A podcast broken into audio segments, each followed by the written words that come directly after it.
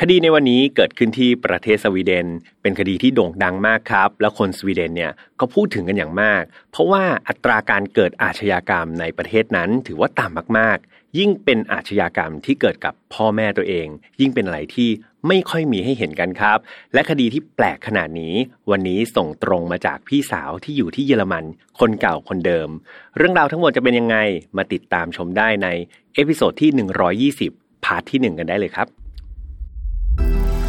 พบกับเรื่องราวที่คุณอาจจะหาไม่เจอ แต่เราเจอใน f i n a l f a r Podcast brought to you by ใหม่สกินแคร์จากศรีจันทร์ Skin Moisture Burst ซีรีส์ตุนน้ำลึก ล็อกผิวฉ่ำนาน 72 ชั่วโมง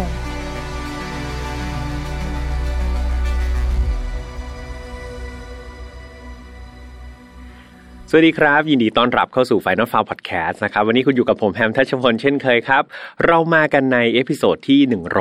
120 แล้วนะครับ ถ้าเกิดใครสังเกตดีๆเนี่ยก็จะเห็นว่าตอนนี้เป็น part หนึ่งนะครับ นั่นหมายความว่าคดีในวันนี้จะเป็นคดีที่มีความยาวมากๆเลย จนเราต้องตัดออกมาเป็น 2 ตอนนะครับ ก็ถือว่าเป็นครั้งแรกนะครับของรายการ Final f i l e ยังไงเพื่อนๆ ถ้าเกิดชอบลักษณะนี้เนาะชอบฟังแบบยาวๆ แล้วก็มีภาคต่อ ในอนาคตอาจจะมี 3 ภาคเป็นไตโรจีก็ได้นะ ก็คอมเมนต์กันเข้ามาได้ครับพี่แอมจะได้รู้ว่าชอบแบบ กระชับตอนเดียวจบหรือชอบแบบภาคต่อ แต่ว่าเนื้อหาในวันนี้ต้องบอกว่าพิเศษมากๆครับ แล้วก็รับประกันได้เลยว่าเพื่อนๆไม่เคยฟังจากที่ไหน เพราะว่าเราได้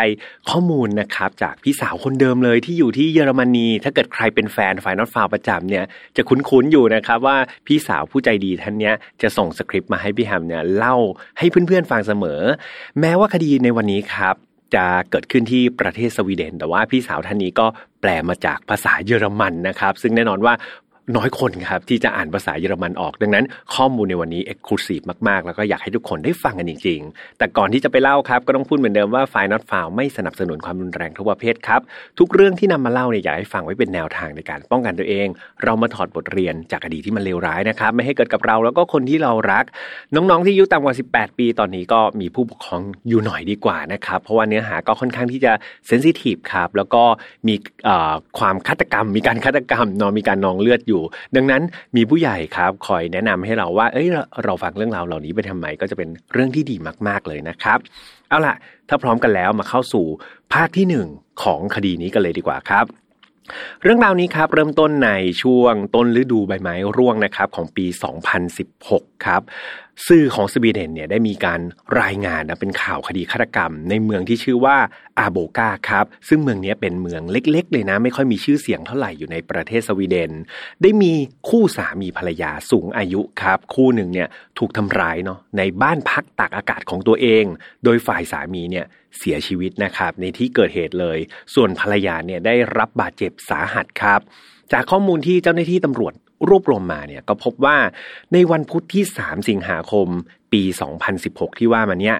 อันคริสเตียนมลเลอร์ครับ อายุ 63 ปี แล้วก็สามีของเธอที่ชื่อว่ายูอันมลเลอร์อายุ 68 ปี คือทั้งสองคนนี้เนี่ยได้มาพักที่บ้านพักตาอากาศของเขาเองนะครับ ในเมืองที่ชื่อว่าเกรนนิเทนนะครับเพื่อเหมือนทำความสะอาดนะแล้วก็เก็บข้าวของในบ้านพักของตัวเอง เหตุผลที่เขาต้องทำแบบนั้น เพราะว่าบ้านพักต่างอากาศอันเนี้ย เขาขายได้แล้วครับ เขากำลังจะขายให้กับคนอื่น แล้วก็มีกำหนดที่จะส่งมอบให้กับเจ้าของคนใหม่เนาะดังนั้นกู้สามีภรรยาที่เป็นเจ้าของบ้านเก่าเนี่ยก็ต้องมาเก็บกวาดแล้วครับเอาของอะไรทุกอย่างเนี่ยกลับคืนเนาะเพื่อที่จะส่งบ้านเปล่าให้กับเจ้าของใหม่ หลังจากที่ทำความสะอาดบ้านนะขนของกันมาทั้งวันเนี่ย คู่รักคู่นี้ก็ได้หยุดพักนะครับ แล้วก็รับประทานอาหารเย็นนั่งดูทีวีอะไรด้วยกัน แล้วก็เข้านอนไปราวๆสองทุ่มครับของวันนั้น ต่อมาเนี่ยในเวลาห้าทุ่มเก้านาทีครับ ทางศูนย์รับแจ้งเหตุของเมืองเมืองนี้เนี่ยก็ได้รับสายแจ้งเหตุฉุกเฉินเข้ามาครับ โดยคนที่โทรเข้ามาเนี่ยก็คือคุณอันคุณอันคือผู้หญิงเนาะคนที่เป็นภรรยาเนี่ยโทรเข้ามาที่ศูนย์รับแจ้งเหตุ เธอโทรเข้ามาบอกว่า เธอขอความช่วยเหลือครับ เธอบอกว่ามีใครบางคนเนี่ยบุกรุกเข้ามาในบ้านของเธอ แล้วก็เข้ามาทำร้ายเธอจนเธอเนี่ยบาดเจ็บสาหัส ในขณะที่ยูอันเนี่ยคนที่เป็นสามีเนี่ย กำลังจมกองเลือดครับ นอนอยู่ข้างๆ เธอเนี่ยคิดว่าสามีเนี่ยน่าจะเสียชีวิตไปแล้วครับ เจ้าหน้าที่นะ่ะหลังหลังจากที่ได้รับแจ้งเหตุนะครับ ก็มีการประสานงานนะแล้วก็ขอความช่วยเหลือไปยังโรงพยาบาลต่างๆ ใช่ไหมครับ แล้วก็แจ้งเจ้าหน้าที่ตำรวจด้วยเนาะให้ไปยังสถานที่เกิดเหตุเนี่ยให้เร็วที่สุดครับ ระหว่างที่เดินทางไปยังที่เกิดเหตุเนี่ย ตอนนั้นนะเจ้าหน้าที่ตำรวจเนี่ยเขาก็เหมือนกับมีการสันนิษฐานกันแล้วว่า เรื่องราวหรือว่าสิ่งที่คุณอันโทรเข้ามาแจ้งเนี่ยน่าจะเป็นการเหมือนทะเลาะวิวาทกันครับ อาจจะเป็นการทำร้ายร่างกายกันเอง เพราะว่าอย่างที่บอกนะว่า ที่เมืองเมืองนี้มันเป็นเมืองเล็ก ๆ ครับ ไม่ค่อยมีอาชญากรรมเท่าไหร่ ดังนั้นตำรวจก็คิดว่าโอ้สงสัยมีงานปาร์ตี้กันแหละก็คงดื่มครับ ดื่มมึนเมาแล้วก็คงจะตีกัน ซึ่งเคสนี้เอาจริง ๆ เป็นเคสปกติเนาะที่มีคนตีกันในงานปาร์ตี้เนี่ยเพราะว่าเป็นไงคนรวยใช่ไหมครับมีบ้านพักต่างอากาศเป็นของตัวเองเนี่ยก็มีเงินไงพอมีเงินก็เหมือนจัดปาร์ตี้สำมะเลเทเมา ดังนั้นพอคนเมาก็ไม่มีสติ แล้วก็สามารถที่จะทะเลาะกันง่ายครับ ดังนั้นตำรวจก็เลยคิดว่า เออมันคงไม่มีเรื่องอะไรใหญ่โตหรอกสำหรับคดีคดีนี้ ประมาณ 30 นาทีเท่านั้นครับเจ้าหน้าที่ตำรวจแล้วก็หน่วยพยาบาลเนี่ยก็เดินทางไปยังจุดเกิดเหตุเนาะก็คือบ้านพักตากอากาศของคุณอันนี่แหละ เจ้าหน้าที่เข้าไปในบ้านเนี่ย ปรากฏว่าสิ่งที่เขาคิดมันผิดไปเลยครับ เขาได้พบกับศพของคุณยูอันเนาะคุณยูอันก็คือสามีของคุณอันเนี่ย นอนจมกองเลือดเสียชีวิตอยู่บนเตียงของตัวเองครับ ส่วนคุณอันคนที่เป็นภรรยาเนี่ยกำลังนอนหายใจรวยรินเลยครับ แบบจะรอดหรือไม่รอดเนี่ยห้าสิบห้าสิบเลย เจ้าหน้าที่พยาบาลก็เลยรีบทำการไปรับตัวเข้ามาปฐมพยาบาลเบื้องต้นก่อนนะครับ ก่อนที่จะส่งคุณอันเนี่ยไปยังโรงพยาบาลใหญ่เป็นการเร่งด่วนเลยครับ ระหว่างที่เจ้าหน้าที่เนี่ยพยายามจะส่ง คุณอันไปยังโรงพยาบาลเนี่ยในรถพยาบาลเนี่ยก็ยังเห็นว่าคุณอันยังพอมีสติอยู่บ้างนะครับ เจ้าหน้าที่ก็ถามแล้วว่าเฮ้ยแบบเหตุการณ์มันเป็นยังไง แล้วคุณสงสัยใครหรือเปล่า มีความขัดแย้งกับใครหรือเปล่า เหตุผลทั้งหมดเนี่ยครับก็เป็นข้อมูลเพื่อนำไปจับกลุ่มคนร้ายให้ได้ แต่ว่าคุณอันเนี่ยก็ได้ให้ข้อมูลออกมาสั้น ๆ ระหว่างที่เธอยังมีสติอยู่เนี่ย เธอบอกว่าเธอเนี่ยไม่มีศัตรูที่ไหนเลยครับ การใช้ชีวิตของเธอเนี่ยทั้งเรื่องส่วนตัวแล้วก็เรื่องของงานเนี่ยเป็นอะไรที่แบบไม่มีการขัดแย้งกับใครเลย ทุกอย่างราบรื่นมาก จะมีการทะเลาะเนี่ยก็แค่กับคนคนเดียวครับ คนคนนั้นก็คือลูกสาวคนเล็กของเธอเอง ซึ่งมักจะมีการทะเลาะกกันเป็นประจำเกี่ยวกับเรื่องส่วนตัวของลูกสาวนะครับ นั่นคือสิ่งสุดท้ายที่คุณอันพูดไว้ก่อนที่เธอเนี่ยจะหมดสติในรถพยาบาลไปครับ เอาจริง ๆ แล้วจากรูปการเนี่ยเจ้าหน้าที่ก็สันนิษฐานว่า เอาจริง ๆ แล้วคนร้ายเนี่ยน่าจะเป็นคุณอันมากกว่านะก็คือคนที่เป็น ภรรยาเนี่ย คุณอันน่าจะเป็นคนที่ทำร้ายตัวเองนะเพื่ออำพรางคดี แล้วก็ฆาตกรรมสามีตัวเองซะมากกว่า เจ้าหน้าที่ตำรวจได้ทำการตรวจสอบครับ ภายในบ้านพักต่างอากาศอันนั้น แล้วก็พบว่าเฮ้ยเอาจริง ๆ มันไม่มีร่องรอยการงัดแงะเข้ามาเลยครับ ทรัพย์สินต่างๆ ในบ้านไม่ว่าจะเป็นโทรศัพท์มือถือกระเป๋าตังค์เนี่ยก็ตั้งอยู่บนโต๊ะอย่างดีเลยเนาะข้าวของอื่นๆ ก็ไม่มีความเสียหายใด ๆ ดังนั้นครับ สิ่งนี้เจ้าหน้าที่ก็เลยเชื่อว่า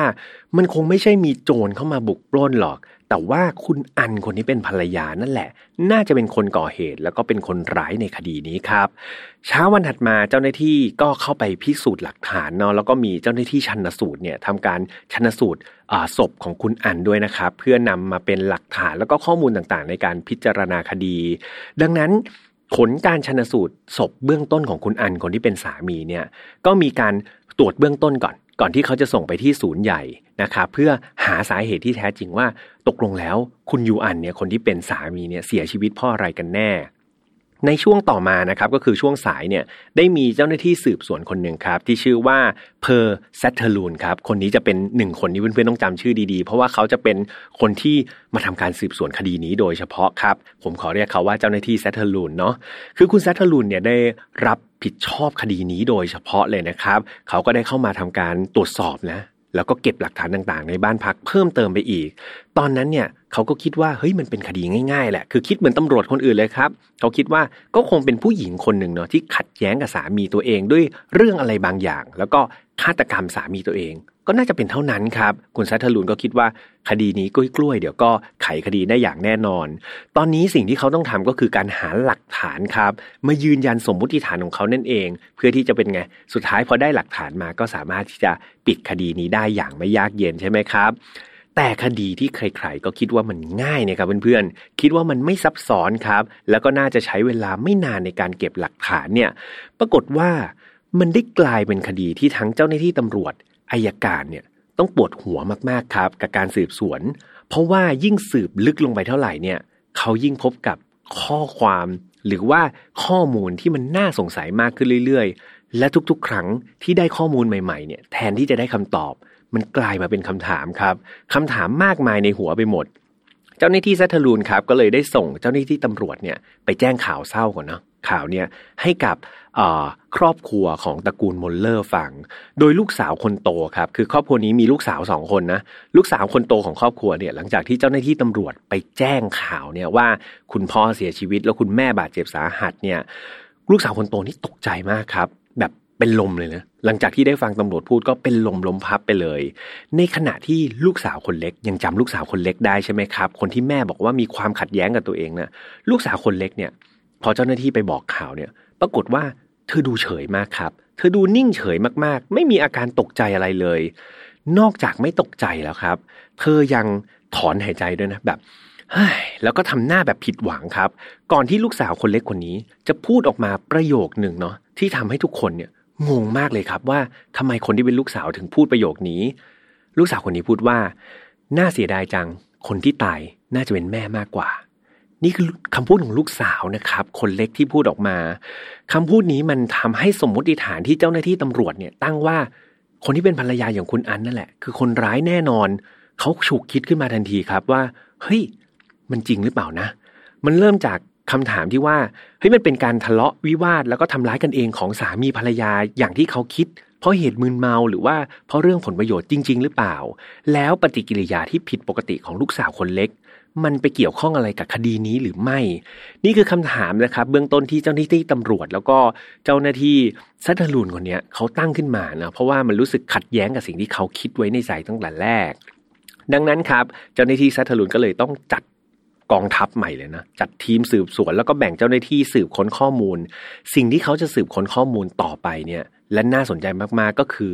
ประวัติครับ ประวัติของสมาชิกในครอบครัวมอลเลอร์นั่นเอง เพราะว่าถ้าเขารู้จักตัวละครในครอบครัวมอลเลอร์ดี ไม่แน่ว่าคดีนี้อาจจะเบี่ยงเบนคำตอบออกไปก็ได้ครับ คราวนี้เขาก็มาดูก่อนว่าตระกูลมอลเลอร์ก็น่าจะเป็นตระกูลที่ร่ำรวยใช่ไหมครับ เพราะว่ามีบ้านพักต่างอากาศของตัวเองเนี่ยเขาก็ไปสืบก่อนว่า ธุรกิจต่างๆเนี่ยของตระกูลมอลเลอร์เนี่ยมันมีธุรกิจสีเทาหรือเปล่า หรือมีความขัดแย้งกับพวกกลุ่มผู้มีอำนาจหรือเปล่า รวมถึงญาติพี่น้องต่างๆครับ ว่ามีการมีปัญหาหรือเปล่ากับคุณอันหรือคุณยูอันเนาะสิ่งแรกครับที่เจ้าหน้าที่ซัตเทอรูนเนี่ยต้องการรู้มากที่สุดก็คือ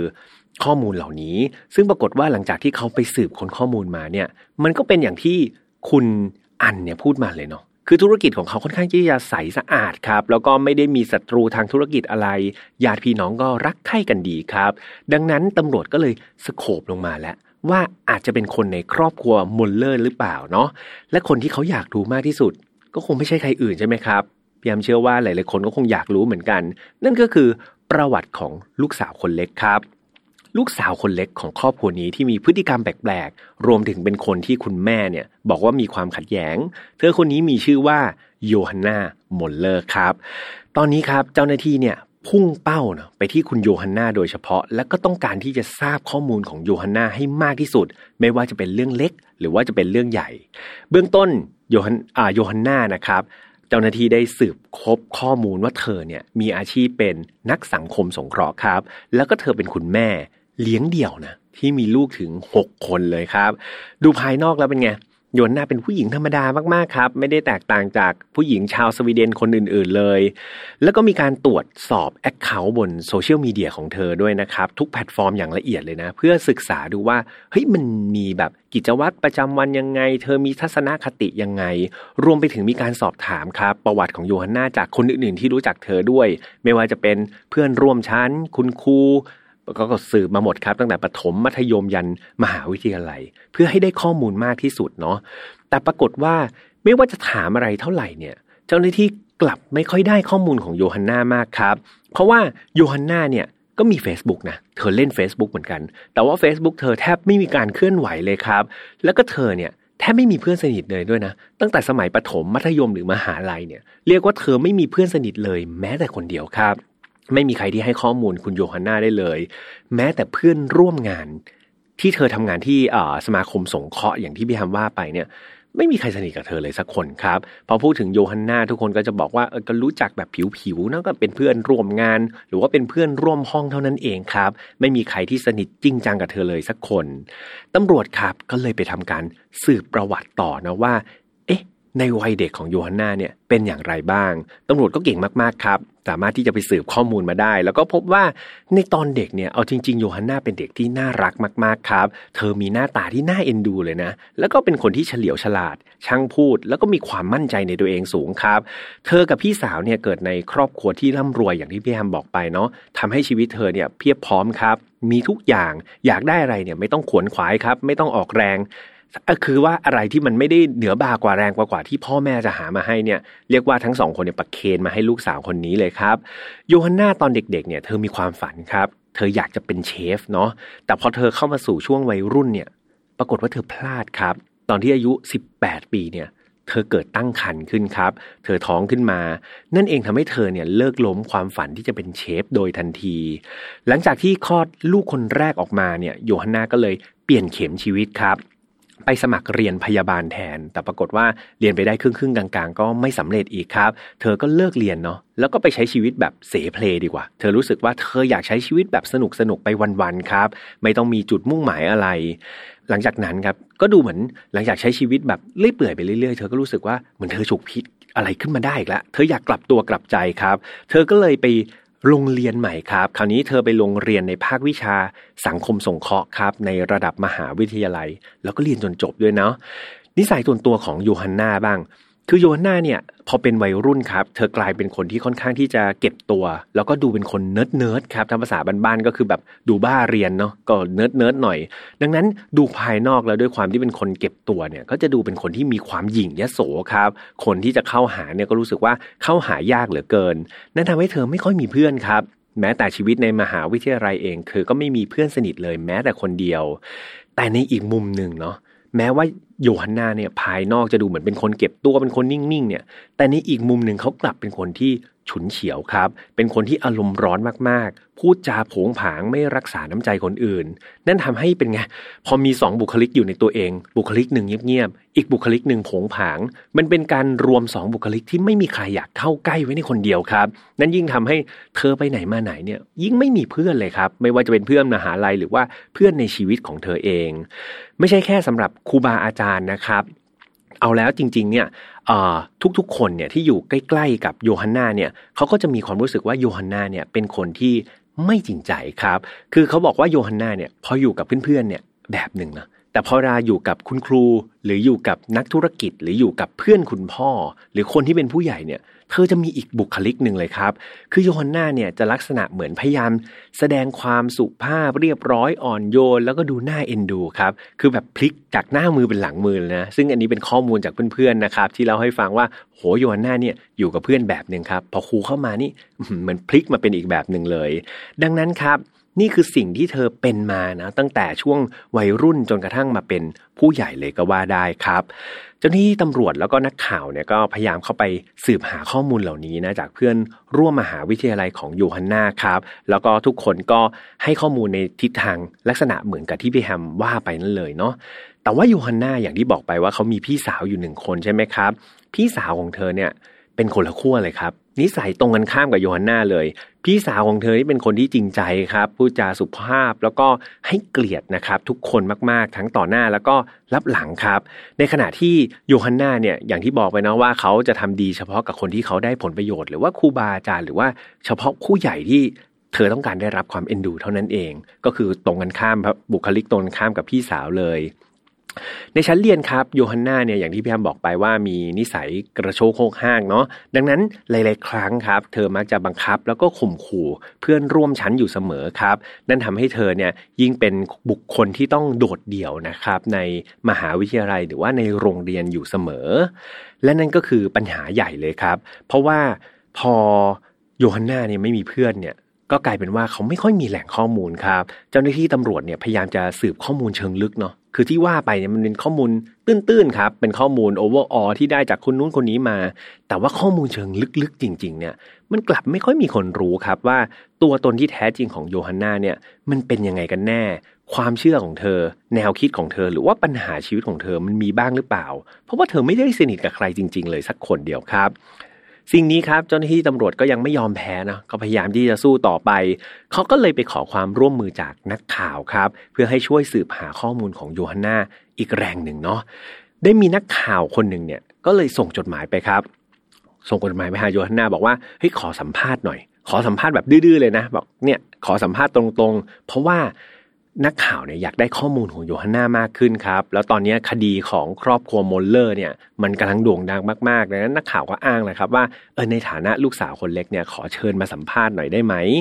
ในขณะที่นักข่าวกำลังรอการติดต่อกลับจากโยฮันนาเนี่ยก็ปรากฏว่าได้มีเพื่อนร่วมงานของโยฮันนาคนหนึ่งนะครับ ได้เข้ามาให้ข้อมูลกับเจ้าหน้าที่ตำรวจ ให้มีการตรวจสอบ รถของโยฮันนาครับ คือโยฮันนาเนี่ยได้มีการขับรถมาทำงานหลังจากวันที่เกิดเหตุ และตอนนี้รถคันนั้นยังคงจอดอยู่ที่ทำงานอยู่เลยครับ ดังนั้นเพื่อนเพื่อนร่วมงานคนนี้ก็เลยเออเหมือนเห็นว่ารถยูฮันนาก็จอดอยู่เนาะก็เลยไปเดินแบบไปเดินสำรวจรถอะครับ ปรากฏว่าที่รถเนี่ยมันมีคราบครับ ลักษณะเป็นสีน้ำตาลน้ำตาลเนี่ยบริเวณกระโปรงรถด้านหน้าครับ เธอก็เลยสงสัยว่าไอ้คราบเนี่ยอาจจะเป็นคราบเลือดหรือเปล่านะ เออ นี่ก็เป็นแบบเพื่อนร่วมงานนะช่วยตำรวจนะครับในการช่วยสังเกต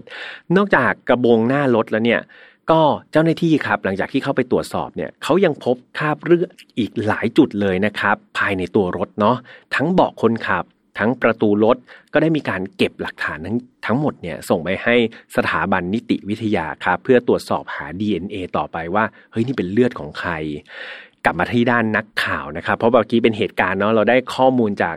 ในรถของโยฮันนาระหว่างที่โยฮันนารอตอบกับนักข่าว กลับมาที่ด้านนักข่าวบ้าง ปรากฏว่าโยฮันนาโอเคครับ ที่จะมาให้สัมภาษณ์กับนักข่าวคนนั้น ก็มีการนัดแนะวันสัมภาษณ์กัน และเมื่อถึงวันสัมภาษณ์ครับ นักข่าวก็มีการเตรียมเนาะคำถามต่างๆ ไว้มากมายเลย ซึ่งคำถามเหล่านั้นครับ นักข่าวได้มีการเตรียมกับตำรวจด้วยนะว่าอยากให้ถามลักษณะไหน เพื่อที่จะดึงข้อมูลจากโยฮันนาให้ได้มากที่สุดเมื่อถึงวันที่นัดสัมภาษณ์ครับ นักข่าวก็ได้เจอกับโยฮันนาแล้วก็มีการสัมภาษณ์นะครับ เธอแบบสดๆเลยนะ ซึ่งตอนนั้นก็เป็นที่จับตาดูของทุกคนมากๆ นักข่าวเริ่มต้นด้วยการกล่าวขอโทษโยฮันนาก่อนครับบอกว่าเออก็ขอโทษนะที่รบกวนเวลา เพราะว่ากลัวว่าเธอเนี่ยอาจจะอยู่ในช่วงที่กำลังท็อกซิกอยู่ใช่ไหมแบบ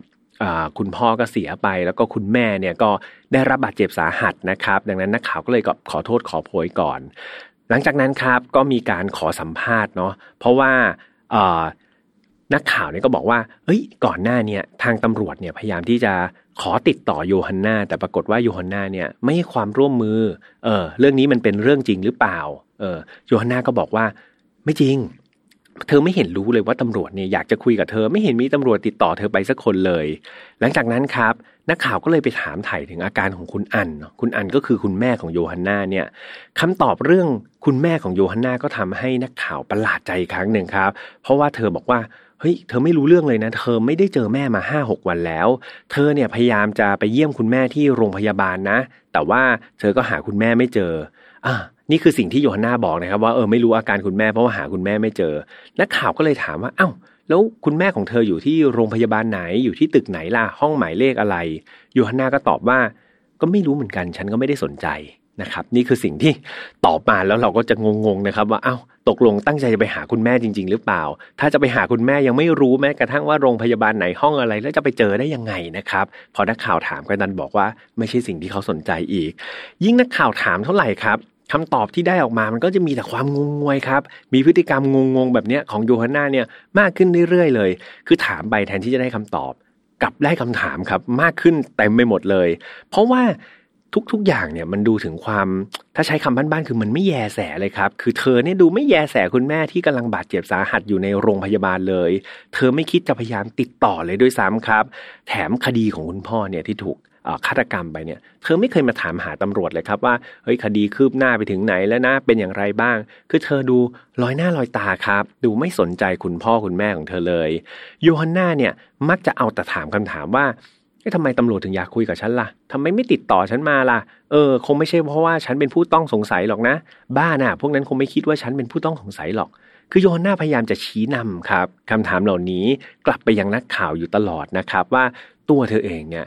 ไม่น่าจะเกี่ยวข้องอะไรกับคดีนี้นะทำไมตำรวจต้องอยากคุยกับฉันล่ะนะครับ นี่คือสิ่งที่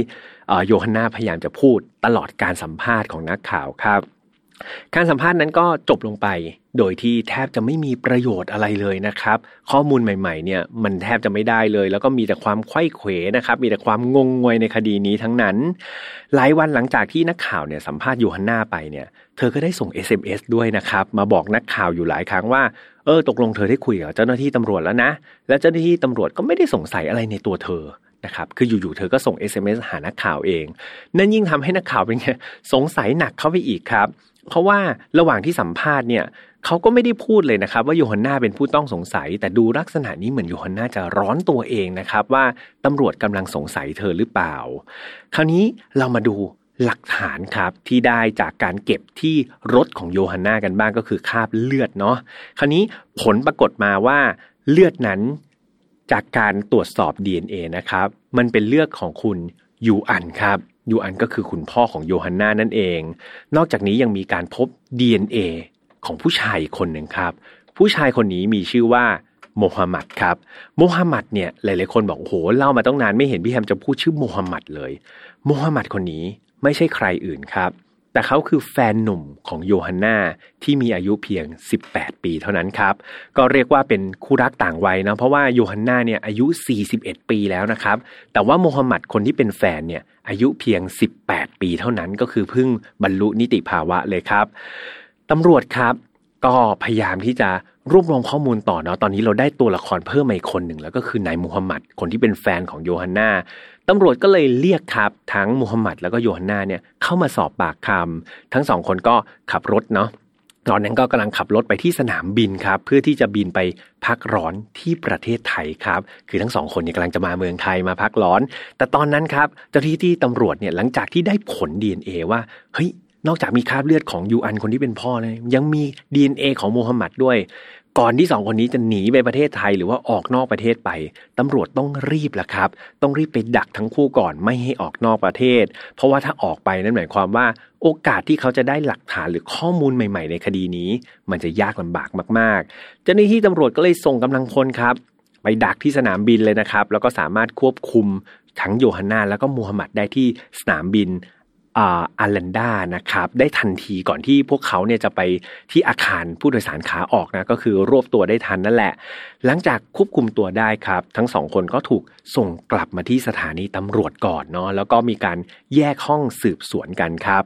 หลังจากสอบปากคำเนี่ยก็พบว่าปากคำของทั้งสองคนเนี่ยให้การขัดแย้งกันมากครับ มั่วกันมากๆ เช่นโมฮัมหมัดเนี่ยได้ให้การว่าในวันที่เกิดเหตุเนี่ยเขาขับรถครับไปที่เมือง คันทรีนานะครับโฮมซึ่งโยฮันนาเนี่ยบอกว่าเฮ้ยวันนั้นเนี่ยเธออยู่กับลูกๆ แต่โมฮัมหมัดบอกว่ากำลังขับรถกับโยฮันนาเนี่ยออกไปที่เมืองเมืองหนึ่ง คือทั้งสองคนให้การขัดแย้งกันนะครับ ในเรื่องของสถานที่อยู่ในวันที่เกิดเหตุครับ แม้ว่าหลักฐาน DNA เนี่ยที่เก็บมาเนี่ยจะระบุชัดนะว่ามันเป็นเลือดของยูอัน แล้วก็มีการปนเปื้อน DNA ของโมฮัมหมัดด้วยเนี่ยแต่ว่ามันก็อาจจะยังไม่หนาแน่นพอนะครับ แล้วก็ยังไม่ขัด เขาเรียกว่าอะไรยังไม่ชัดพอนะต่อให้แม้แต่คำเขาเรียกว่าอะไรนะการสอบปากคำของทั้งสองคนนี้ก็ดูขัดแย้งกันแล้วเนี่ย แต่ว่าตำรวจครับมาพิจารณา แล้วก็คุยกับอายการว่าเฮ้ยเนี่ยเรามีหลักฐานทั้ง DNA แล้วก็มีการสอบปากคำที่มันดูขัดแย้งกันเนี่ย สามารถที่จะออกหมายจับได้หรือได้หรือยังนะครับ ปรากฏว่าอายการเนี่ยก็บอกว่าเฮ้ยมันยังไม่หนักแน่นพอ มันรู้สึกว่าหลักฐานมันยังไม่มัดตัวได้มากพอครับ ดังนั้นตำรวจก็เลยจำเป็นจะต้อง ปล่อยทั้งสองคนนี้ไปครับ ปล่อยออกไปก่อนแล้วก็มีการสอบปากคำเพียงไม่กี่ชั่วโมงเท่านั้น ดูผิวเผินเนี่ยรู้สึกว่าเป็นไงครับเพื่อนๆรู้สึกว่าเฮ้ยทำไมเจ้าหน้าที่ตำรวจแบบง่ายๆใช่ไหมดูหมดทางพิสูจน์แล้ว ปล่อยอยู่ๆจับได้แล้วก็ปล่อยไปอีก แต่เอาจริง ๆ แล้วครับ การที่ตำรวจเนี่ยไปปรึกษากับอายการเนี่ยเขาต้องการหลักฐานเด็ดกว่านั้นครับ แล้วเขาก็ได้คิดแผนสำรองไว้แล้วนะ เพื่อที่จะได้จับกลุ่มพวกนี้ทั้งสองคนนี้อย่างคาหนังคาเขา ถ้าเกิดเขาเป็นคนผิดจริง ๆ นะครับ เจ้าหน้าที่สืบสวนที่ชื่อว่าแซทลูนที่พี่แฮมบอกไปเนี่ยเขารู้ดีครับว่าหลักฐาน DNA เนี่ยเอาจริงๆเนี่ยมันอาจจะยังไม่หนักแน่นพอนะเอา DNA ไปยืนยันอย่างเดียวเนี่ยมันก็อาจจะไม่สามารถทำให้ มัดตัวคนร้ายได้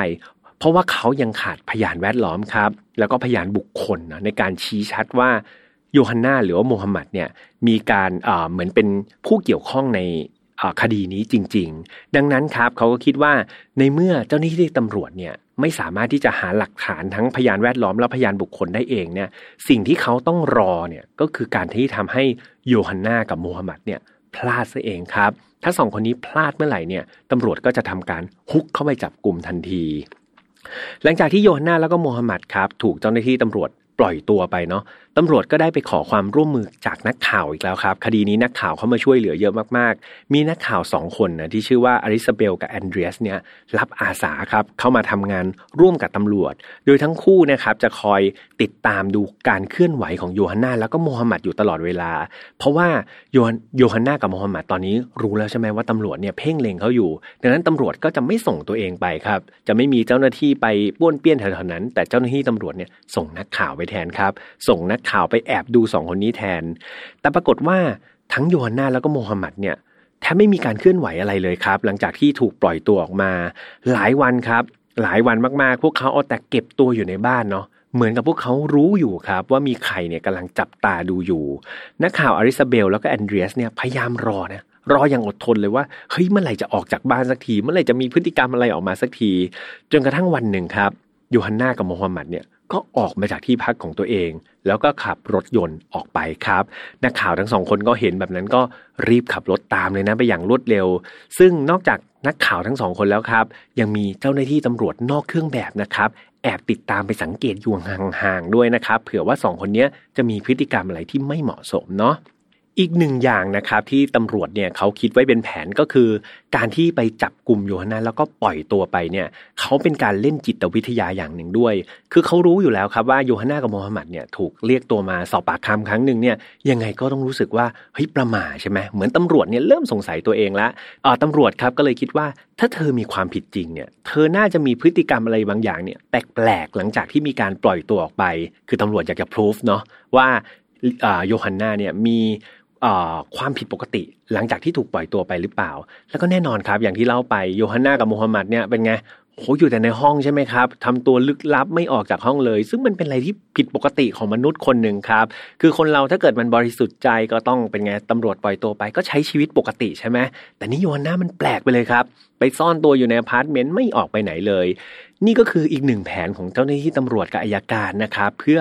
เหมือนแบบเป็นการหลอกเนาะ ดูพฤติกรรมของผู้ต้องสงสัยนะครับ ว่าเฮ้ยคนนี้มันมีพฤติกรรมแปลกๆ ไปจริงหรือเปล่า ซึ่งนี่ก็เป็นอีกหนึ่งหลักฐานนะครับ ที่ทำให้ตำรวจเนี่ยเหมือนได้หลักฐานชิ้นที่สองนะเป็นหลักฐานเด็ดชิ้นที่สองนั่นเอง แล้วก็อย่างที่สามก็คือที่ตำรวจวางแผนไว้ก็คือการปล่อยนักข่าวนี่แหละครับ ปล่อยนักข่าวสองคนเนี่ยเป็นการแบบติดตามเธอด้วย เพราะว่ายูฮันนาเนี่ยไม่รู้ครับว่า ในการสืบสวนครั้งนี้มีนักข่าวเข้ามาเป็นอีกหนึ่งตัวละครด้วยนะครับ กลับมาที่เหตุการณ์การติดตามนะของนักข่าวกับรถของโยฮันากับมูฮัมหมัดกันบ้าง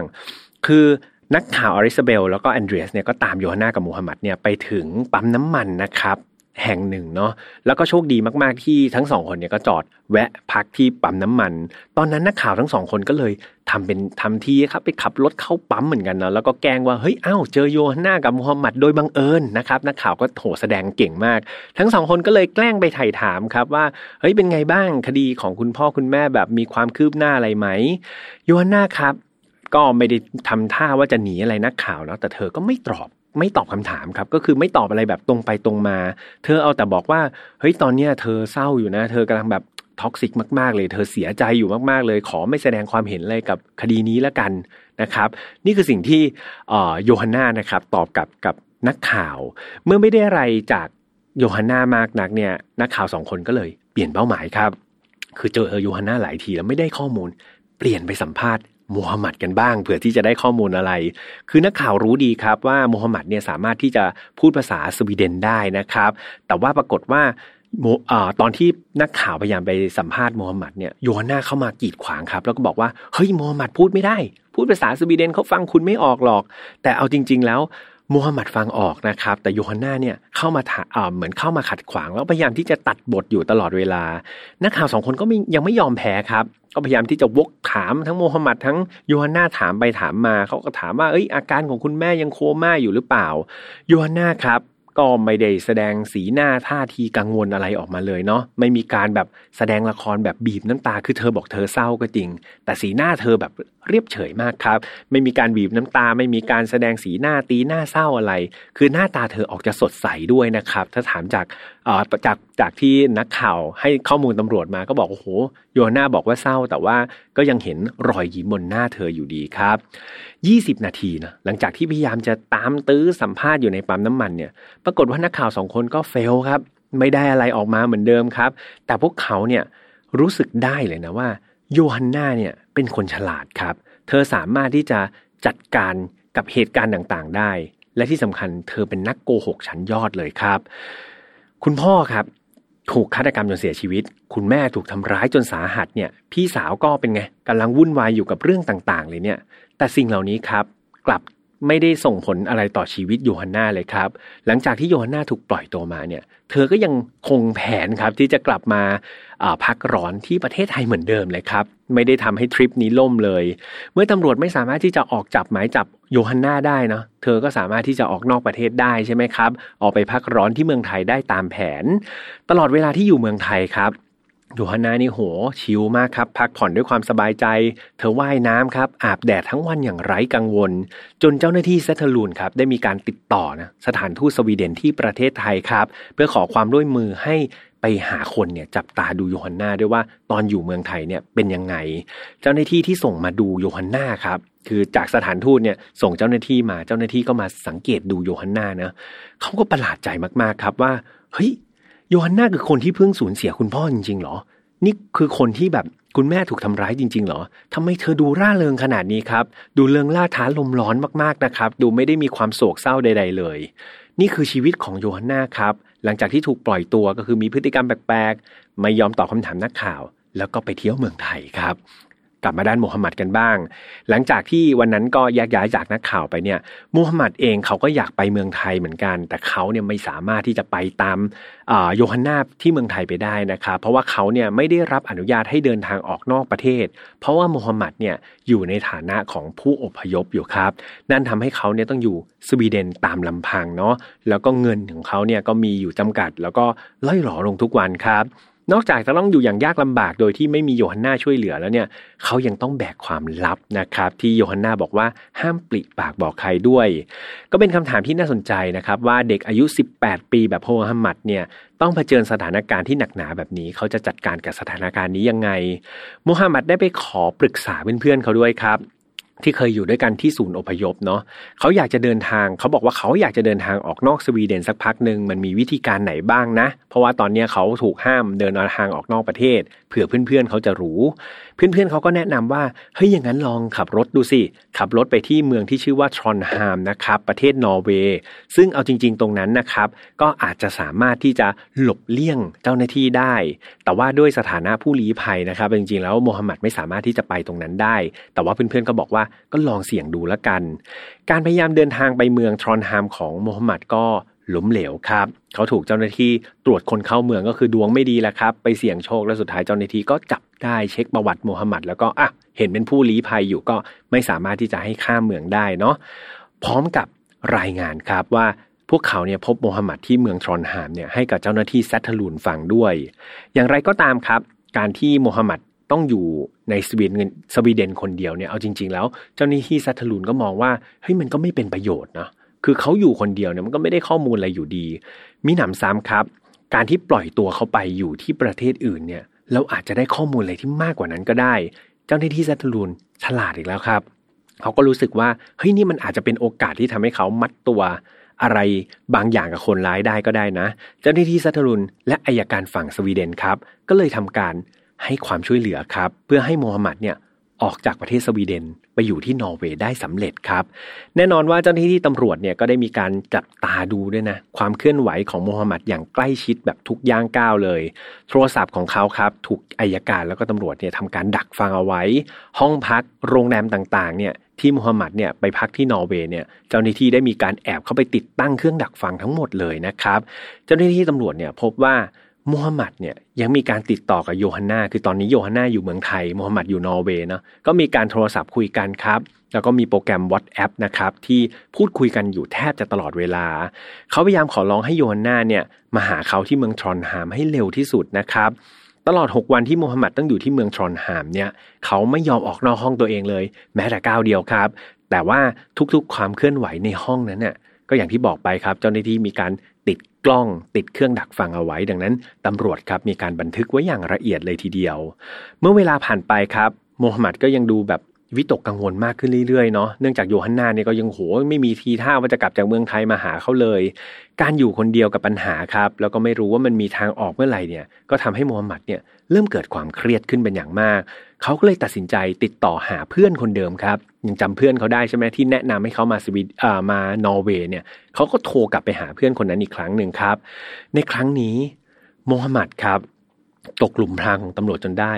เขารู้สึกเครียดจนไม่ไหวครับเขาก็เลยเปิดเผยข้อมูลสำคัญ ความกังวลใจต่างๆ แล้วก็เหตุการณ์ที่เขาไปเผชิญมาเนี่ย ให้กับเพื่อนคนนี้ฟัง คือเอาจริง ๆ ตอนนั้นโมฮัมหมัดต้องการที่พึ่งทางใจครับ เขาอยากได้ใครสักคนเนี่ยมาให้คำปรึกษาเขาทำให้เขาเนี่ยหลุดจากความกดดันนั้นให้ได้ แต่การที่เขาจะได้รับคำปรึกษา หรือว่ามีคนสักคนหนึ่งมาให้คำปรึกษาเขาได้เนี่ย เขาต้องเล่าปัญหาก่อนใช่ไหมครับ ว่าปัญหาของเขาคืออะไร นั่นก็คือการที่เขาต้องยอมเล่าเหตุการณ์ที่เป็นความลับให้กับคนคนนั้นฟังด้วย และแน่นอนครับมูฮัมหมัดไม่รู้ว่า ในห้องนั้นมีเครื่องดักฟังของตำรวจอยู่นะครับ มูฮัมหมัดได้บอกกับเพื่อนว่า เขาได้แทงคนไปสองคนครับ คนหนึ่งเสียชีวิตและคนหนึ่งกำลังนอนรักษาตัวอยู่ที่โรงพยาบาล และคนที่อยู่เบื้องหลังเรื่องราวทั้งหมด ก็คือแฟนสาวของเขาเอง เขาทำทุกอย่างเพื่อเธอ แต่ตอนนี้เหมือนเธอกำลังทิ้งเขาไว้คนเดียว แล้วก็ไปพักผ่อนที่ประเทศไทย นี่คือคำบอกเล่าของโมฮัมหมัดครับ ซึ่งมันสามารถปฏิติดประต่อกับเรื่องราวของคดีนี้ได้แทบทั้งหมดเลย นี่คือสิ่งที่ตำรวจรอคอยครับ แล้วเจ้าหน้าที่ซัตทลุนก็คิดไม่ผิดเลยนะครับเขาเก่งมาก ๆ เลยนะที่ยอมปล่อยให้มูฮัมหมัดเนี่ยออกนอกประเทศไปอยู่ในที่อื่น เพื่อที่จะทำการดักฟังเนาะแล้วก็ได้ข้อมูลเด็ด ๆ แบบนี้ออกมาทางอายการแล้วก็เจ้าหน้าที่ตำรวจครับคราวนี้ได้หลักฐานเด็ดแล้วนะคือมันโหชัดเจนมากๆจากคำบอกเล่าของเขา แถมยังมีพวกบทสนทนาทางโทรศัพท์ แล้วก็ข้อความทาง WhatsApp อีก หลักฐานเหล่านี้ครับ ไปประกอบกับ DNA ที่เจอบนรถของโยฮันนาที่มี DNA ของของโมฮัมหมัดเนี่ยปนเปื้อนไปอีกคราวนี้เจ้าหน้าที่แซทลูนครับโอ้โหมั่นใจสุดๆครับ เขาคิดว่าอันนี้แหละน่าจะเป็นหลักฐานสำคัญในการที่จะรวบตัวทั้งโยฮันนาและโมฮัมหมัดได้ แต่มีอยู่จุดจุดหนึ่งครับ ที่เจ้าที่เจ้าหน้าที่ซัตทลูนเนี่ยเขายังรู้สึกไม่ค่อยสบายใจ คือเขามีความรู้สึกว่าเฮ้ยมันมีโอกาสหรือมีความเป็นไปได้ไหมนะ ที่จริง ๆ แล้วโมฮัมหมัดเนี่ยตอนเนี้ย กำลังจะถูกกำจัดโดยโยฮันนาเหมือนกันนะครับ นี่คือสิ่งที่เจ้าหน้าที่ซัตทลูนเนี่ยเขาคิดขึ้นมาเนาะเขามีความรู้สึกว่าตอนนี้คนที่รู้ความลับของโยฮันนาเนี่ยมันมีแค่โมฮัมหมัดคนเดียว และดูจากพฤติกรรมของโยฮันนาที่ไม่ค่อยจะแยแสโมฮัมหมัดเนี่ยมันก็เป็นความเออมันก็มีความเป็นไปได้สูงนะครับ ที่โยฮันนาเนี่ย อยากจะกำจัดโมฮัมหมัดซึ่งเป็นคนเดียวที่รู้ความลับของเธอได้ สิ่งนี้ก็เป็นสิ่งที่อยู่ในใจของเจ้าหน้าที่ซัตทลูนครับ แต่ว่าเขาก็ยังเป็นแค่ข้อสมมติฐานแล้วก็ยังไม่ได้รู้ว่าเออสิ่งนี้จะเป็นเรื่องจริง หรือว่าเป็นเรื่องที่เขาคิดไปเอง เวลาผ่านไปครับตอนนั้นโยฮันนาก็ตัดสินใจนะที่จะเดินทางจากเมืองไทยเนี่ยกลับไปหาโมฮัมหมัดที่โรงแรมในนอร์เวย์ ตอนนั้น ตอนที่แบบเออโยฮันนากลับมาเนี่ยโมฮัมหมัดรู้สึกว่าโหโยฮันนาคือแสงสว่างครับ คือเธอก็แบบโมฮัมหมัดเนี่ยอยู่กับความมืดอยู่กับความจมทุกข์อยู่กับตัวเองมันนานมากๆ พอโยฮันนากลับไปเนี่ยโอ้โหโมฮัมหมัดดีใจมากๆครับ แต่ว่าโยฮันนาเนี่ยกลับมีพฤติกรรมเนี่ยแตกต่างจากโมฮัมหมัดอย่างสิ้นเชิงครับ ตอนที่โยฮันนาเห็นหน้าโมฮัมหมัดเนี่ยเธอทำหน้าแบบเบื่อมากครับ เธอรู้สึกแบบลำคาญนะรู้สึกแบบ ไม่อยากจะไปหาเลยก็ไปหาอย่างนั้นแหละหน้าตาไม่ได้ดูดีใจเลยนะครับ ที่ได้กลับมาเจอคนรักของตัวเอง การแสดงออกของโยฮันนาครับเจ้าหน้าที่แซตลูนก็แอบดูอยู่ครับ เพราะว่ามันติดกล้องอยู่เนี่ย ดังนั้นเขารู้สึกว่าเฮ้ยลางสังหรณ์ที่เขารู้สึกว่าโยฮันนากำลังจะเตรียมกำจัดโมฮัมหมัดเนี่ยมันอาจจะเป็นจริงก็ได้นะ หลังจากที่เขาเห็นภาพเนาะแต่คำถามคือ ถ้าโยฮันนาจะกำจัดโมฮัมหมัดเนี่ย เขาจะใช้วิธีไหนนะที่มันจะแนบเนียนแล้วก็ตบตาตำรวจได้มากที่สุด และสิ่งที่เธอเลือกใช้กับเพื่อนๆมันกลับกลายเป็นสิ่งที่หลายๆคนเนี่ยคาดไม่ถึง เพราะว่าวิธีการที่โยฮันนาจะใช้กำจัดมูฮัมหมัดก็คือการทำให้มูฮัมหมัดฆ่าตัวเขาเองครับฟังแล้วก็จะรู้สึกว่าเอ๊ะทำได้ยังไงใช่ไหมครับ คือต้องบอกเพื่อนๆก่อนว่าในโรงแรมที่มูฮัมหมัด เขาต้องอยู่คนเดียวแล้วก็ตอนที่เขากำลังรอโยฮันนากลับมาเนี่ย ตอนนั้นคือเขามีเงินจำกัดมากๆครับ เขาใช้เงินเกือบทั้งหมดเลยเนาะในการที่จะซื้อยาเสพติดครับ เพราะว่ามูฮัมหมัดเนี่ยเป็นเด็กที่ติดยาเสพติด แล้วเขาก็ต้องเสพยาเพื่อให้รู้สึกแบบ ผ่อนคลายใช่ไหมไม่ให้ตัวเองเนี่ยฝูงซ่านเขาเสพยาหนักมากๆครับเขาเสพมาหนักมากๆ จนเขาเนี่ยไม่รู้ตัวด้วยซ้ำว่าเขาโทรไปหาเพื่อนเขาเนาะแล้วก็สารภาพความจริงทั้งหมดแล้ว คือลึกๆครับโมฮัมหมัดเหมือนเขารู้สึกผิดครับกับสิ่งที่เขาทำลงไป เขาเนี่ยเป็นเด็กอายุ 18 ปีนะครับที่มีแต่ความกลัวเนาะแล้วก็เขารู้สึกว่าความจริงเนี่ยมันกำลังจะไล่ล่าเขาอยู่ ดังนั้นด้วยความเครียดแล้วก็ความกดดันครับ เขารู้สึกว่าโยฮันนาคือคนเดียวที่เป็นที่พึ่ง แต่ว่าตอนนี้โยฮันนาก็เหมือนไปพักผ่อนอยู่ที่เมืองไทย เออ แล้วก็ทิ้งเขาไป เขาก็รู้สึกว่า เนี่ยโยฮันนาเนี่ยกำลังจะทอดทิ้งเขา ยิ่งทำให้เขาเนี่ยเสพยาเสพติดเนี่ยเป็นอย่างหนักเลยนะครับ สิ่งนี้โยฮันนาเองก็รู้นะครับ ว่าโมฮัมหมัดเนี่ยเป็นคนที่ค่อนข้างที่จะเปราะบางเนาะยังเป็นเด็กอยู่ แล้วก็ติดยาอย่างหนัก ดังนั้นโยฮันนาก็ ระหว่างที่อยู่ที่โรงแรมในนอร์เวย์ด้วยกันเนี่ยเธอพยายามที่จะพูดกดดันโมฮัมหมัดครับ พูดต่างๆ นานาพูดย้ำถึงความผิดของเขานะว่าเฮ้ยเธอเนี่ยโหยไปฆ่าคนได้ยังไงเนี่ย ไปทำอย่างนั้นได้ยังไงแบบไม่แบบไม่น่าให้อภัยเลยนะ เธอยุยงครับให้โมฮัมหมัดเนี่ยเสพยาครับเสพเยอะๆเลยเสพให้มันเกินกว่าขนาด เธอพยายามซื้อยามาให้โมฮัมหมัดเสพครับแล้วก็แบบเหมือน บอกโมฮัมหมัดว่าเฮ้ยเสพไปเหอะเสพมันจะได้สบายใจจะได้ไม่ต้องกังวลอะไร คิดดูสิว่าชีวิตเธอมันห่วยแตกขนาดไหนอยู่ต่อไปก็มีไม่มีอะไรขึ้นใช่ไหมงั้นเสพยาไปเลย จะได้ไม่ต้องวิตกกังวล นอกจากนี้ครับโยฮันนาครับก็ยังบอกว่าเนี่ย เดี๋ยวถ้าเกิดเธอเสพยาจน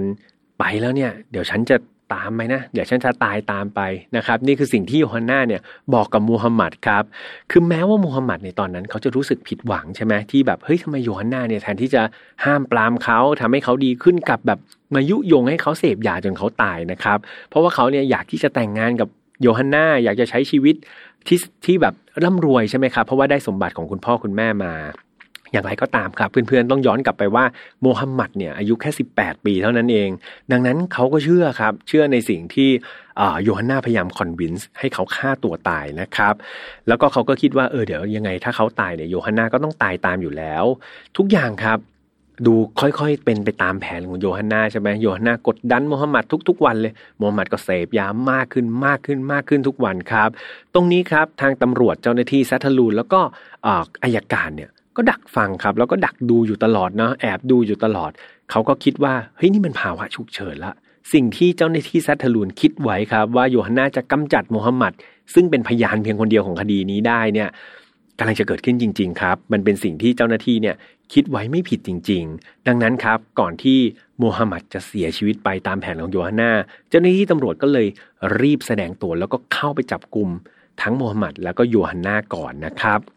ไม่นานนักครับ เจ้าหน้าที่ตำรวจก็ไปถึงห้องพักแห่งนั้นในโรงแรมของนอร์เวย์แล้วก็ทำการจับกลุ่มทั้งคู่อย่างรวดเร็วแล้วก็รัดกลุ่มโยฮานาและมูฮัมหมัดครับถูกกลับมาสอบสวนนะครับนำตัวสอบสวนกลับมาสอบสวนที่ประเทศสวีเดน แล้วก็ทำการเหมือนเดิมครับ แยกทั้งคู่นะครับ แล้วก็ทำการสอบสวนไป การสอบสวนมูฮัมหมัดในคดีฆาตกรรม คุณพ่อนะครับแล้วก็คุณแม่ของอแล้วก็ทำร้ายคุณแม่ของโยฮันนาเนี่ยก็ค่อนข้างจะดำเนินไปอย่างเคร่งเครียดครับเบื้องต้นเนี่ยตอนแรกโมฮัมหมัดปฏิเสธหมดเลยครับว่าเขาเนี่ยไม่ได้เป็นคนฆาตกรรมคุณยูอันนะแล้วก็ไม่ได้เป็นคนทำร้ายคุณอันด้วย แต่ว่าตำรวจครับก็มีการโชว์หลักฐานต่างๆนะก็คือ DNA ครับที่ไปพบบนรถของโยฮันนาแล้วก็พวกบันทึกบทสนทนานะครับที่เขาพูดนะครับ กับเพื่อนในโรงแรมที่นอร์เวย์นั่นทาให้มูฮัมหมัดรู้สึกว่าเขาจนมุมแล้วครับ หลักฐานต่างๆ มันมัดตัวเขามากๆ เขาก็เลยยอมจำนนครับกับเรื่องราวนี้ เขาได้ให้การสารภาพครับว่า ในวันเกิดเหตุเนี่ยเขาขับรถไปที่เมืองอาโบกาครับซึ่งเป็นเมืองที่เกิดเหตุ พร้อมกับผู้ชายคนหนึ่งที่ชื่อว่าอาลีครับตอนนั้นเนี่ยโมฮัมหมัดพยายามที่จะถามอาลีว่าเฮ้ยเรากำลังจะไปไหนกันไปทำอะไรกัน อาลีก็บอกเขาว่า แกหุบปากเลย และทำตามที่ฉันบอกเท่านั้น ลังจากนั้นครับทั้งคู่ก็ได้ขับรถไปจนกระทั่งถึงบ้านพักตากอากาศของครอบครัวมนเลอร์ครับ เมื่อไปถึงเนี่ยพวกเขาก็จอดรถแอบไว้เนาะแล้วก็ค่อยๆเดินเท้าเข้าไปในบ้าน ตอนนั้นเองครับ อาลีได้ใช้ปืนเนี่ยจี้ที่หลังโมฮัมหมัดครับ พร้อมกับเอามีดครับ ยัดใส่มือโมฮัมหมัดไว้ อาลีบอกว่า แกต้องเข้าไปกำจัดคนในบ้านหลังนี้ ถ้าเกิดแกไม่ทำเนี่ย ฉันจะฆ่าแกทันที ก็คือใช้ปืนขู่ไว้นะครับ อาลีเป็นคนเดินเดินนะครับ แล้วก็คอยช่วยเปิดประตูต่างๆ ให้โมฮัมหมัดก็มีปืนถูกจี้อยู่ครับ ก็ต้องทำได้แต่ทำตามเท่านั้น ในขณะที่เดินเข้าไปในบ้านเนี่ยโมฮัมหมัดก็ถูกอาลีบังคับให้ขึ้นไปที่ชั้นสองจนกระทั่งไปถึงห้องนอนของคุณอัน แล้วก็คุณยูอันนะครับที่กำลังหลับอยู่ไม่รู้เรื่องไม่รู้ราว ตอนนั้นอาลีได้สั่งให้โมฮัมหมัดครับ ใช้มีดแทงทั้งคู่ ให้เร็วที่สุด แรงที่สุดให้มั่นใจว่าทั้งคู่จะต้องตายอย่างแน่นอน ถ้าเกิดเขาไม่ทำเขาจะยิงมูฮัมหมัดทิ้งซะตรงนั้นเลยครับ ด้วยความกลัวมูฮัมหมัดก็เลยตัดสินใจ เข้าไปจ้วงแทงทั้งสองอย่างรวดเร็วนะครับ จนตัวเขาเนี่ยหมดแรงเลยครับคือแทงแทงแทงแบบไม่ยั้งเลยนะจนกระทั่งตัวเองหมดแรง แล้วก็วิ่งหนีออกมาจากบ้านพร้อมกับอาลี พวกเขาครับรีบวิ่งไปที่รถที่จอดไว้ ทางด้านอารีครับ ต้องการรู้ว่าสามีภรรยาเนี่ยตายจริง ๆ หรือเปล่าก็เลยพยายามเดินเข้าไปตรวจสอบ แต่ว่าโมฮัมหมัดห้ามไว้ครับ บอกว่าเฮ้ยไม่ต้องเข้าไปแล้วพอแล้ว เขาพูดเพียงเท่านี้ครับ ก่อนที่ทั้งคู่เนี่ยจะขับรถหนีไปครับ และนี่ก็คือคำสารภาพของคุณโมฮัมหมัดนะครับทั้งหมดที่เล่าให้ตำรวจฟัง สิ่งนี้ครับทำให้ตำรวจเนี่ยมีหลักฐานในมือที่แน่นขึ้นใช่ไหมครับเพราะว่าตอนนี้เขาได้คนรับสารภาพมาแล้วก็คือนายโมฮัมหมัดเนาะแต่มันก็ยังมีคำถามอีกมากมายครับว่าอาลีคือใคร อาลีเป็นตัวละครใหม่ แล้วอาลีเกี่ยวข้องยังไงกับโยฮันนาหรือเปล่า ที่สำคัญครับ หากสังเกตดีๆ ในการสารภาพครั้งนี้นะครับ ไม่มีชื่อโยฮันนาอยู่ในปากคำของโมฮัมหมัดเลยนะครับ มีแต่ตัวเขากับอาลีเท่านั้นเอง ดังนั้น มันเห็นได้ชัดเลยครับว่าโมฮัมหมัดกำลังพยายามปกป้องโยฮันนาอยู่ และนี่ก็คือเรื่องราวของ part แรกนะครับ ซึ่งมันเป็นแค่จุดเริ่มต้นเท่านั้นเองครับเพื่อนๆ ว่าคดีนี้อย่างที่พี่แฮมบอกเนาะเราเดินทางมาถึงครึ่งทาง แล้วก็มีเนื้อหาที่ค่อนข้างที่จะสลับซับซ้อน แล้วก็มีความยากในการเล่าพอสมควร ในครั้งหน้าใน part สองครับคดีนี้ได้ลิงก์นะครับหรือว่ามีความสัมพันธ์ ไปถึงอีกหนึ่งคดีครับ ก่อนที่เราจะจับตัวคนร้ายจริง ๆ ได้ เพื่อนๆลองเดากันก่อนก็ได้ครับ ก่อนที่จะเป็นวันอังคารหน้าเนาะว่า คนร้ายตัวจริงจะคือนายมูฮัมหมัดหรือเปล่า หรือจะเป็นโยฮันนาหรือจะเป็นนายอาลีอย่างที่ว่าไป แล้วสามคนนี้มีความเกี่ยวข้องกันยังไง คดีนี้มีความเกี่ยวข้องกับคดีที่สองที่พี่ทำจะเล่าในตอนหน้าอย่างไร ทุกอย่างสลับซับซ้อนครับ นี่เล่าไปก็รู้สึกเจ็บคอไปเหมือนกันนะครับ ดังนั้นเป็นคดีที่ยาวมากๆ แล้วก็เล่าค่อนข้างยากมากๆนะครับ ดังนั้นถ้าเกิดพี่แอมเล่าตรงไหนไปสับสนไปนะครับ ก็ต้องขออภัยด้วยเพราะว่าเนื้อหาแบบ มากกว่าปกติถึง 3 เท่าครับ ต้องบอกอย่างนี้ก็ต้องขออภัยด้วยถ้าเกิดเล่าแล้วงงก็กลับไปฟังตรงจุดนั้นอีกทีหนึ่งได้นะครับสำหรับวันนี้ก็คงต้องขอตัดตอนที่ 1 ไปก่อน แล้วเดี๋ยวเรามาเจอกันใหม่ในตอนที่2นะครับกับไฟนอตฟาที่เรายังออกอากาศทุกวันอังคารทางช่องของ Mission to Pluto ครับไม่ว่าจะเป็น YouTube Spotify SoundCloud Podbean Apple Podcast นะครับแล้วก็อย่าลืมว่าเรามีแฟนเพจด้วยนะครับ Mission to Pluto เข้าไปกดไลค์กดแชร์กันได้ ในนั้นจะมีข้อมูลดีๆ มากมายเลยนะครับกับอีกช่องแยกนะครับใน Spotify แล้วก็ Apple Podcast ครับ เรามีช่องของ f i n a l f i l เนาะเอาไว้ฟังยาวๆได้แบบคดีนี้ก็ยาวมากๆ พี่แอมเชื่อว่าหลายๆคนน่าจะหลับไปหลายตื่นแล้วนะครับ แล้วก็ถ้าเกิดรู้สึกว่าคดีนี้ยังมีตรงไหนที่ไม่มั่นใจ อยากจะมาพูดคุยกันครับ พี่สาวที่อยู่ที่เยอรมันก็แอบสิงอยู่ในกลุ่มนั้นเพียงแต่อ๋อพี่สาวไม่แสดงตัวนะครับ ก็เข้าไปพูดคุยกันใน Final f a r Family ได้ ถ้าตรงไหนพี่แฮมเล่างงไปหรือตกหล่นไปนะครับ เข้าไปพูดคุยกันในนั้น เดี๋ยวพี่แฮมเข้าไปช่วยตอบคำถาม หรือว่าถ้าไหนไม่แน่ใจเดี๋ยวไปถามพี่สาวคนนั้นมาช่วยตอบให้นะครับ ก็ตามกันเข้าไปได้ใน Final f a r Family สำหรับวันนี้คงต้องขอไปพักก่อนจริง ๆ ครับ รู้สึกว่าเป็นอีกหนึ่งตอนที่ใช้พลังงานเยอะมาก แล้วเจอกันใหม่ใน part ที่ 2 ของ episode ที่120นะครับดูแลตัวเองดีๆเจอกันใหม่วันอังคารหน้าสำหรับวันนี้ลาไปก่อน สวัสดีครับ พบกับเรื่องราวที่คุณอาจจะหาไม่เจอ แต่เราเจอใน f i n a l f a r Podcast Presented by สีจัน Skin Moisture Burst Series ตุนน้ำลึกล็อกผิวชำนาน 72 ชั่วโมง